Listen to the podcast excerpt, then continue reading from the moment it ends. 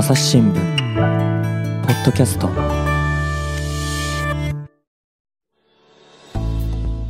皆さんこんにちは。朝日新聞の水野あずさです。さて今回も前回に引き続いて名前について考えていきたいと思っています。であの選択的夫婦別姓をテーマにあの田淵しおりさんをお招きしてお話を聞いてきた前回から今回あの旧姓使用の困りごととかそういった話をちょっと深掘りしていきたいと思っています。田淵さんよろしくお願いします。はいよろしくお願いします。よろしくお願いします。あの田淵さん長年ずっと選択的夫婦別姓取材してるんですけれどもあの前回ではあのまあ日本だけがこう選択ができず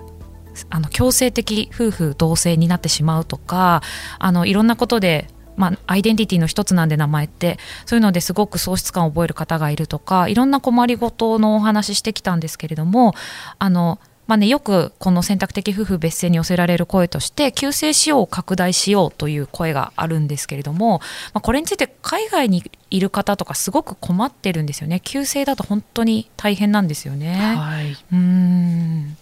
あのこのウィズニュースではあの朝日新聞のサイトのウィズニュースというところで私担当している連載がありまして自分の名前で生きるという連載なんですけれどもあのここに、えーとベルギーに今留学しているあの記者があのコラムを寄せていただきましてあの留学先で旧姓使用完全に積んだの声。海外で記者が体験した現実というタイトルなんですがあのこの村井直子さんという方がこの記事寄せてくださったんですけど同期ですね。あ素敵、はい、本当に あの国内で全く不便感じてなかったわけなんですね。旧姓使用をしていてで戸籍制で普段は生活していてってことでそのしなんか旧姓使用不便感じてなかったけれども、はい、ベルギーの大学院を受験したら日本の外では通用しないと痛感されたそうで。うんやっぱなんかもともとその大学の卒業証書ってまあそその時結婚してなかったら旧姓のままででそれをなんか戸籍制に変わったことを戸籍謄本を添付して翻訳サービスを使ってあの証明しなきゃいけないっていう、え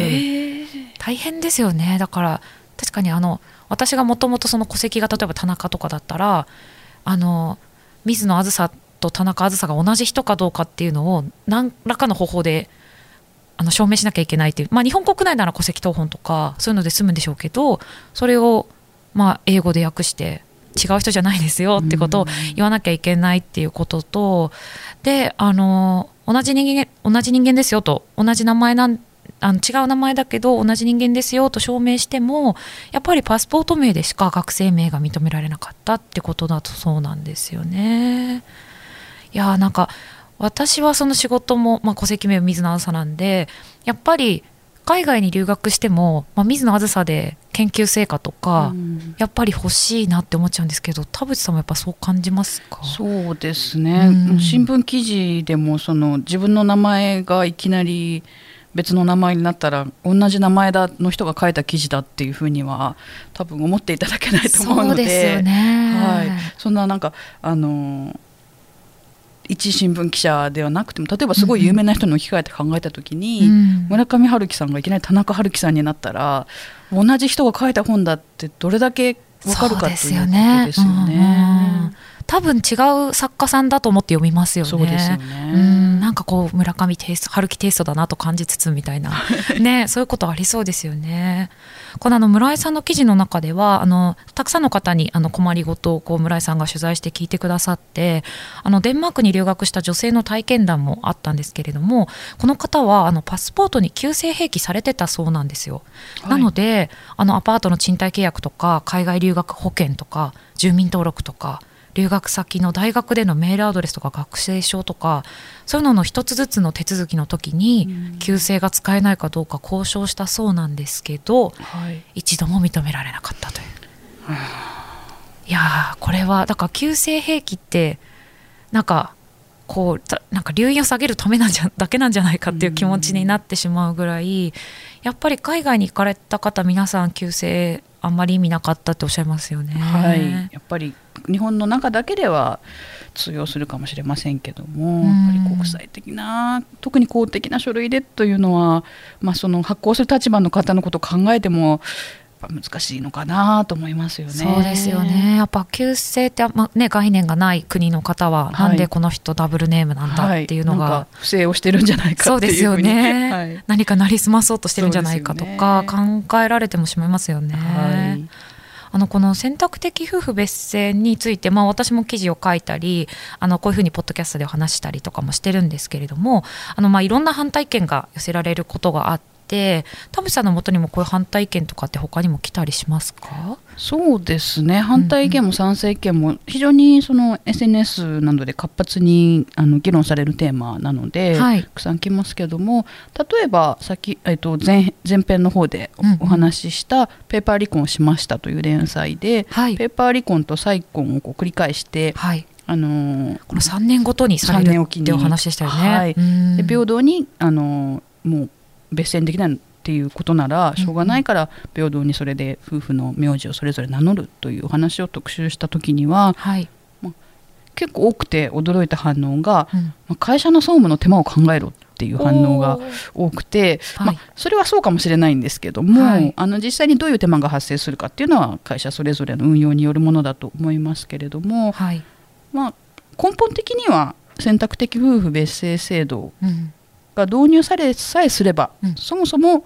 救世主も含めてこういう全ての手間がもう全部一気にゼロになる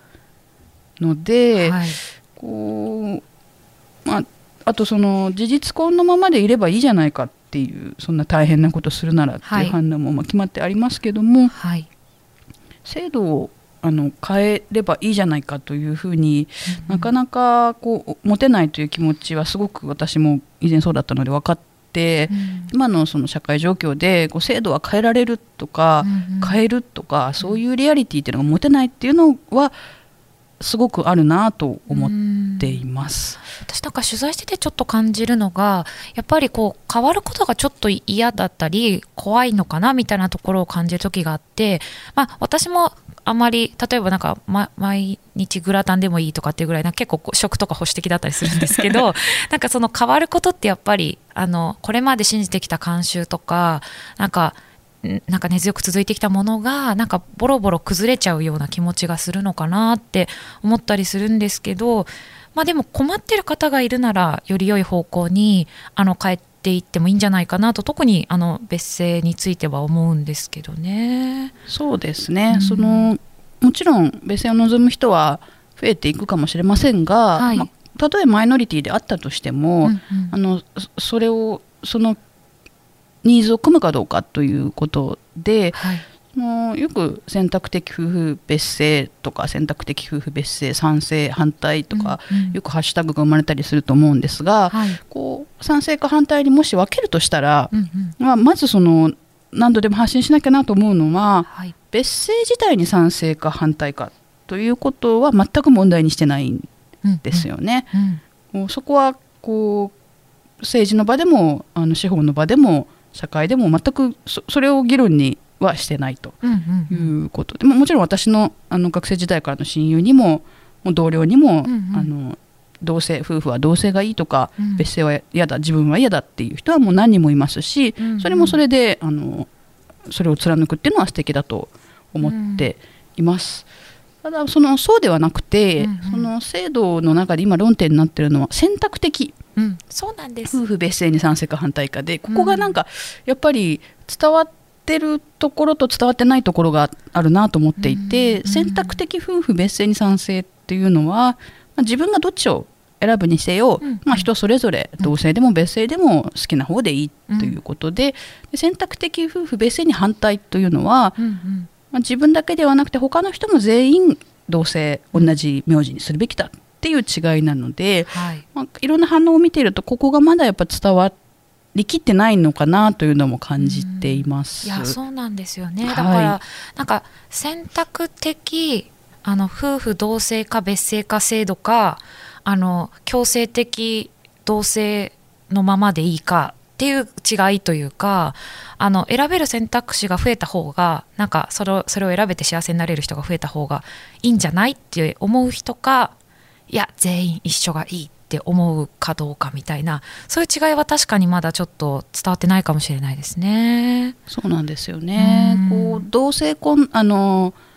ジェンダーの方の同性婚はいを、あのと比べても、うんうん。やっぱり選択的夫婦別姓に関しては、まあ、ジェンダーの方の同性婚で全員同性婚を強制されるというふうに思う人はいないと思うんですが、はい。そのやっぱり選択的夫婦別姓で選択的ってついててもあ全員別姓になるのかなっていうふうに、まだちょっとこうあのふわっと思っているっていう方は一定数いるんだと思います。うんそうですよね。こうねあの選択的夫婦別姓の取材してるとそのさっき言ってたジェンダーの同性婚はい。のお話とかもね、結構お話聞くので、はい。もう本当に私同性婚も選択肢の一つだというふうにちょっと感じているので、はい。本当にあの法律婚したいと思っている2人がいるのであれば、はい。その2人にいろんな選択肢を与えていくっていう世の中になっていくといいなと思いますよね。そうですね。これはあの、弁護士の寺原さんと、はい。えっと、先日あの出ていただいた陳情役所の井田さんと、はい。あの編集員のおなじみの秋山さんとはい。3人で対談を、はいはい。していただいた時に寺原さんがおっしゃっていたのは寺原さんの同性婚も選択的夫婦別姓もうんうん。弁護士として関わられてるんですが、はい。もしそのあなたに愛する人がいて、うんうん。結婚したいなという時にうん。法律婚をしたいなと思う時に他の人はできるけどあなただけダメだよって言われたらどういうふうに感じるかうんうん。っていうところが、あのなんで法律婚じゃなきゃダメなのかっていう当事者の切実な思いで、うん。まあ、いろんなその困りごととか不便とかあるんですが、はい。やっぱり根本的にはそこが大きいのかなと思っていて、うん。やっぱり自分だけ法律婚しちゃダメだよと言われたら自分たちの関係が否定されたように感じてしまいますよね。はいここはあのすごくうその立場じゃない人、うんうん。マジョリティの側がそれは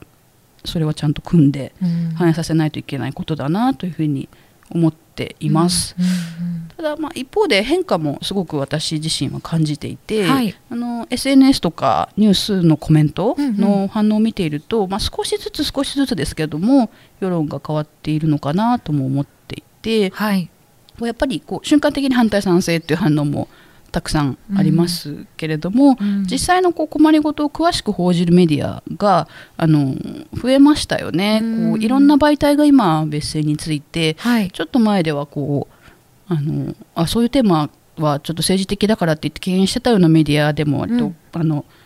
ライトなものを扱っていた女性誌ですとか、うん。週刊誌です確とかとかでもねすごい増えましたよね特集が、うん。はい、なのでこう割とその実際の生活の中であ悩ましいよねってこう一泊考え一泊置いて考えるような意見も結構目立ち始めているので、うん。ここに割とその異なる意見を賛成反対っていうのを超えてつなぐ鍵があるのかなというふうに思って見ております。そうですね。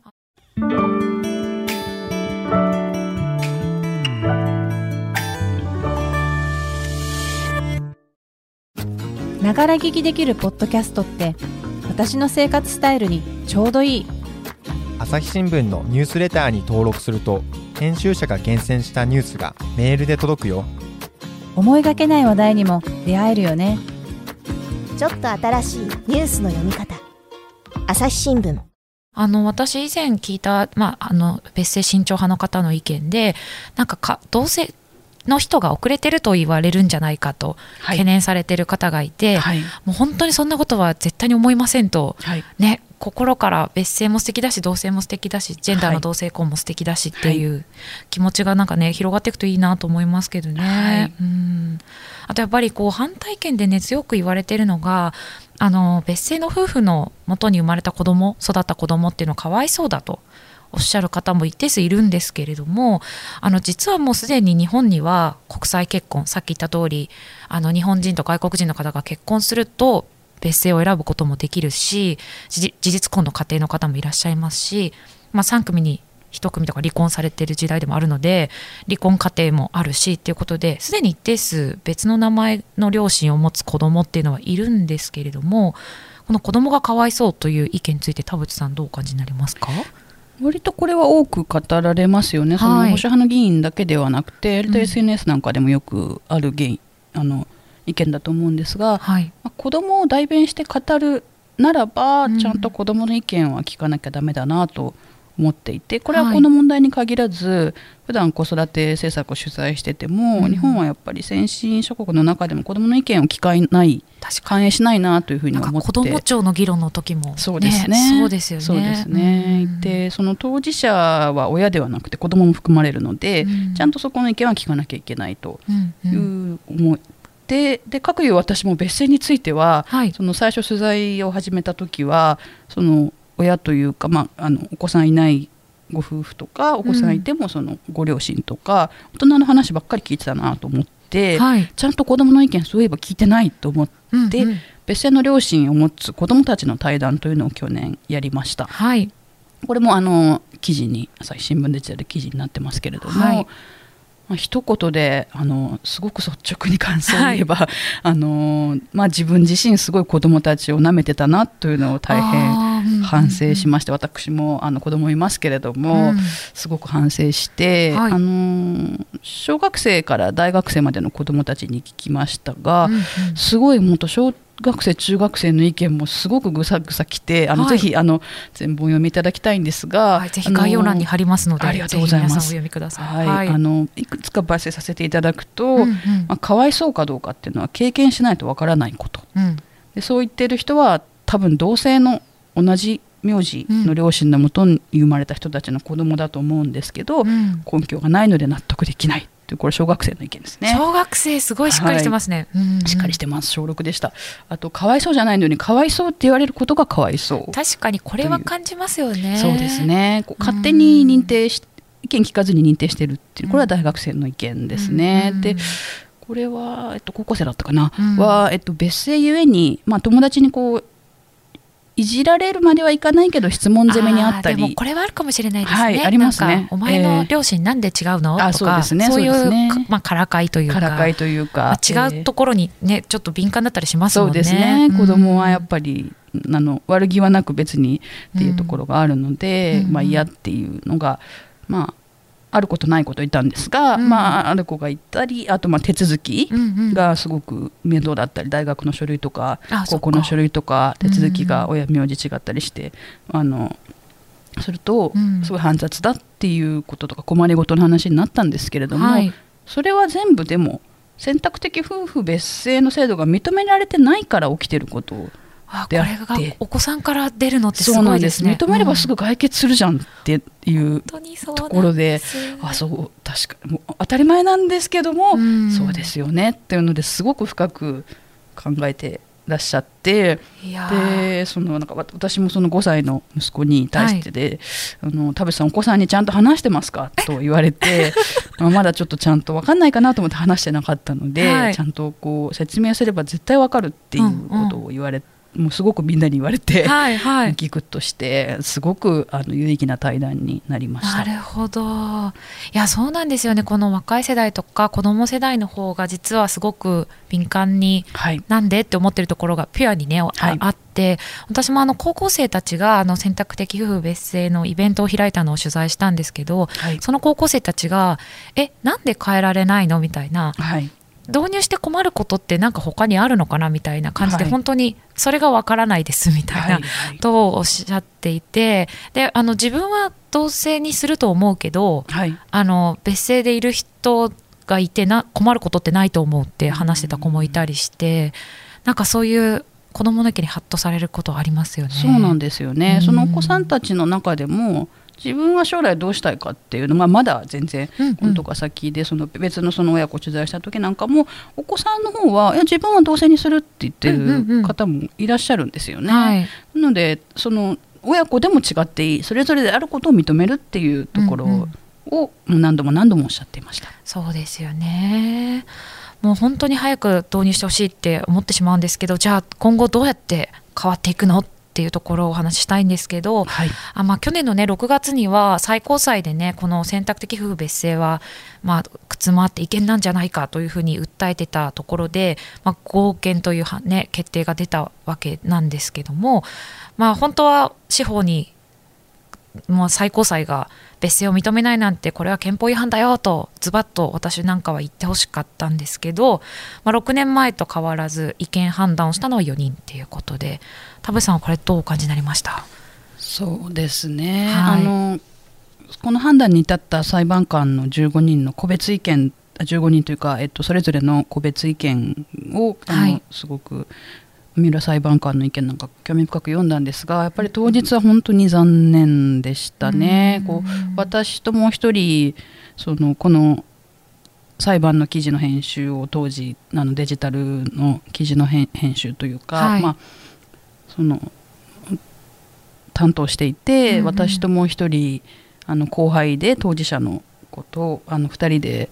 やっていたんですが、はいやっぱり本当に残念で。そうですよね。はいあのまあ、そもそもやっぱりジャッジする裁判官の男女比率が15人対2人っていうのは、女性が2人。はいはい。うんどう見てもやっぱり公正さを欠く気がして、まあただあの女性裁判官だからといって違憲判断を出したわけではない合計判断を出した方もいらっしゃるんですけれども、はい。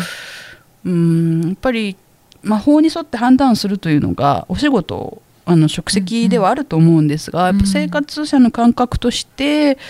15人のうちうん結婚して自分が名字を変えた人っていうのは何人いるんだろうなというふうに思いました。そうですよね。やっぱ社会が変わってきてることとか、普はい段暮らしてての困りごととか、はいそういうのをどれぐらい感じてそれをね判断に生かしてもらってるのかなっていうのははいちょっと感じてしまいますよね。そうですね。まあ、あの前回、ポッドキャストであの選択的夫婦別姓で出てくださったあの、はい。井田奈穂さんもあの議員に困りごとを訴えるというあの陳情する活動でを続けてらっしゃってあの地方議会に呼びかける選択的夫婦別姓全国陳情アクションという団体の事務局長の井田さんをお呼びしたんですけどこの陳情アクションもあの、まあ、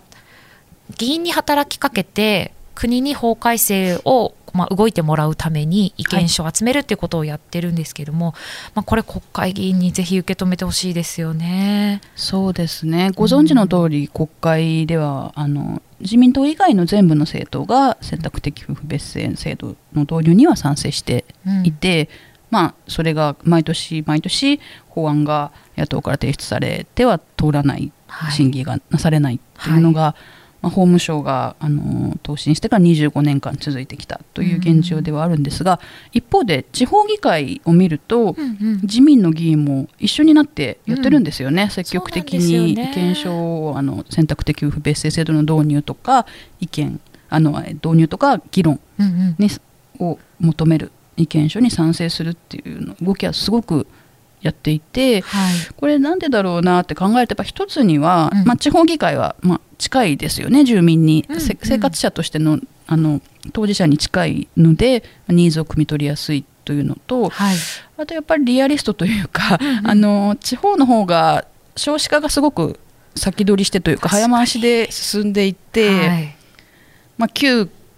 暇と言われるところもあって、うん。で一人っ子同士の結婚も多くて、うん。まあ、お互いその家の名字を残したいって保守的な理由も逆にあるんでね。まあでもこれも切実ですよね。切実です切実です。でそういう現実、実路線の中で地方の議員さんたちは、うんうん。あのやられてると思うのであの国会議員の方もぜひその地元の当事者のうん。あの夫婦ですとか親子ですとかの話をしっかりと聞いてまず実態を知ってうんで個人として考えていただきたいなと思っています。いや本当にそうですよね。あの今年はぜひ変わるきっかけになる年になったらいいなと思いつつ、あの変わるまで細々とこの自分の名前で生きるという連載を続けていこうと田淵さんと話してますので、はいはい、ぜひあのいつかよかったねというコラムで締めたいなと思いますので、はい、はい引き続き田淵さんよろしくお願いします。ありがとうございましたあ。りがとうございました。